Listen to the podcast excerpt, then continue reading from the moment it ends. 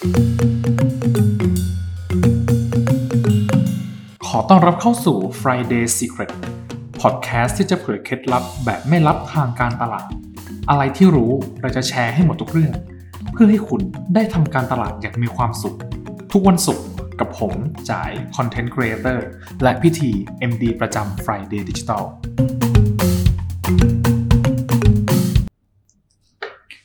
สวัสดีครับอาขอต้อนรับเข้าสู่ Friday Secret นะฮะอีกหนึ่งสัปดาห์ครับวันนี้ก็อยู่กับผมเหมือนเดิมนะฮะจ่าย Content Creator แล้วก็พิธี MD ประจำ Friday Digital สวัสดีครัสบวัสดีครับสวัสดีครับอืมพิธีก็อย่างที่เรารู้กันนะว่าช่วงโลกยุคนี้มันเป็นโลกของยุคออนไลน์นะครับครับแล้วก็หลาย ๆ อย่างการทำโฆษณาเอ่ยหรือว่าแบบสื่ออะไรเอ่ยมันก็ชิฟจากออฟไลน์มาเป็นออนไลน์หมดแล้วแล้วในเมื่อออนไลน์มาเริ่มด้วยความนิยมงานที่เกี่ยวกับออนไลน์ มันก็ มีความต้องการในการเข้าถึงมากขึ้นเหมือนกัน โดยเฉพาะงานพวกสาย digital marketing พวกเนี้ยใช่ก็เป็นความต้องการของหลาย ๆ คนที่อยากจะทำนะฮะแต่ว่ามันไม่ใช่ว่าทุกคนที่จะทำได้ เลยอยากรู้ว่าในฐานะที่พี่ทีเป็นคนก่อตั้งบริษัทด้าน digital marketing ขึ้นมาเลยเนี่ย skill เบื้องต้นสำหรับสาย digital marketing อ่าเน้นหน้าใหม่แล้วกันนะครับว่าที่แบบจำเป็นจะต้องมีเนี่ยมันควรมีอะไรบ้าง เอาเรื่องที่จะ soft skill ก่อน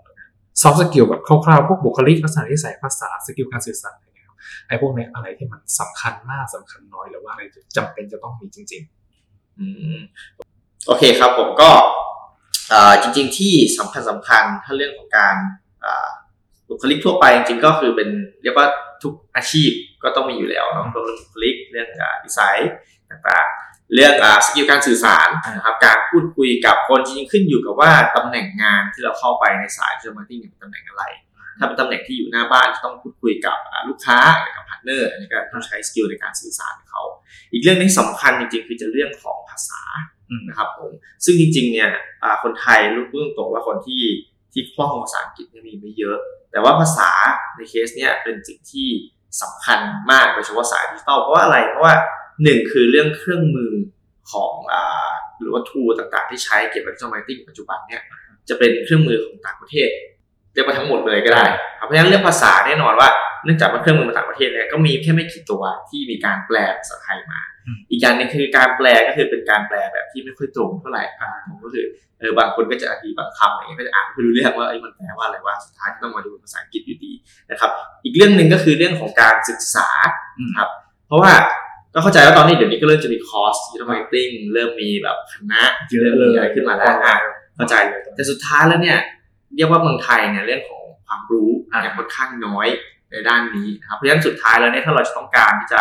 พัฒนาตัวเองไปไกลเนี่ยสุดท้ายเราต้องไปดูแหล่งข้อมูลหรือว่าแหล่งความรู้จากต่างประเทศอยู่ดีอืมนะครับเพราะฉะนั้นเรื่องภาษาก็จะช่วย support เรื่องตรงนี้ได้ครับแล้วทีเนี้ยมาที่ hard skill บ้าง อันนี้ขอเน้นไปที่พวกเครื่องมือก็แล้วกันนะฮะเครื่องมือกับซอสเนี่ยฮะ อะไรบ้างที่สำหรับสายที่อยากจะเข้ามาทำ digital marketing เลยเนี่ยจำเป็นจะต้องเข้าถึงให้ได้หรือว่าจำเป็นจะต้องเข้าไปศึกษาก่อนที่จะเข้ามาทำตรงนี้ ก็ถ้าพูดถึง marketing จริงมันก็มีหลายแขนงเนาะแต่แขนงที่ที่ทำมันเยอะๆก็คือ advertising หรือว่าการโฆษณาครับนะครับผมพอพูดถึงการโฆษณาก็จะแนะนำว่ามันต้องหนีไม่พ้น Facebook กับ Google อ่านะครับผมก็เอ่อ skill เบื้องต้นทั่วไปจริงๆมันไม่ใช่การใช้เครื่องมือนะมันคือ จริง ๆ มันคือ mindset ของการวิเคราะห์มากกว่า ถ้าเรามีความความเรียกอะไร logic อ่าประมาณนั้นแหละคือแบบเหมือนก็มีความสามารถหรือว่ามีทักษะในการวิเคราะห์ข้อมูลตรงนี้จะเป็นเรื่องสำคัญ เพราะว่าคือการตลาดมันไม่ใช่มันไม่ใช่ดีไซน์มันไม่ใช่งานอาร์ตนะครับมันคืองานมันคืองานวิเคราะห์ทั้งหมดเลยเพราะฉะนั้นเนี่ยอันเนี้ยสำคัญนะครับแต่ถ้าเรื่องเครื่องมือก็คือวันนี้เป็นคนที่ที่บอกก็คือ Facebook Google นะครับก็ออย่าง Facebook Ad Manager อ่าคือ การซื้อโฆษณา Facebook ซื้อยังไง อย่างน้อยๆซื้อพื้นฐานนะครับให้เป็นเนาะอ่า Google Ads ก็เหมือนกันซื้อพื้นฐาน แล้วทีนั้นเกิดบางคนที่แบบเป็นแบบหัวสายสิบจะเข้ามาทำตรงเนี้ยมันทำได้ไหม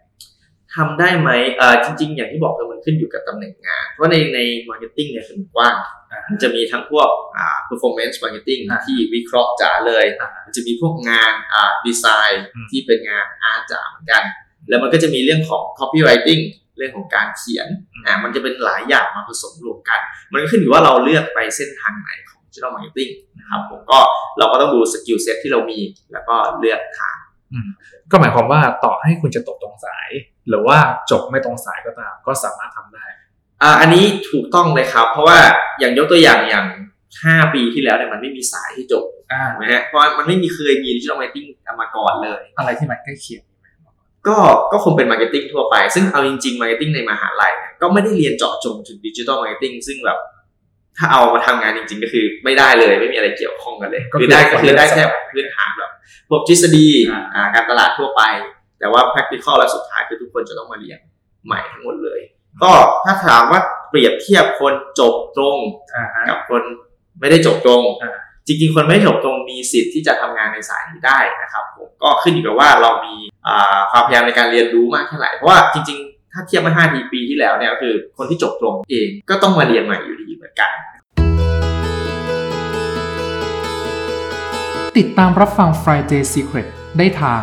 Spotify Google Podcast Apple Podcast และช่องทางการ podcast อื่นๆ หรือสอบถามและปรึกษาการทำโฆษณาออนไลน์ ได้ทางเว็บไซต์ fridaydigital.co Facebook Fanpage Friday Digital หรือโทร 02 115 1522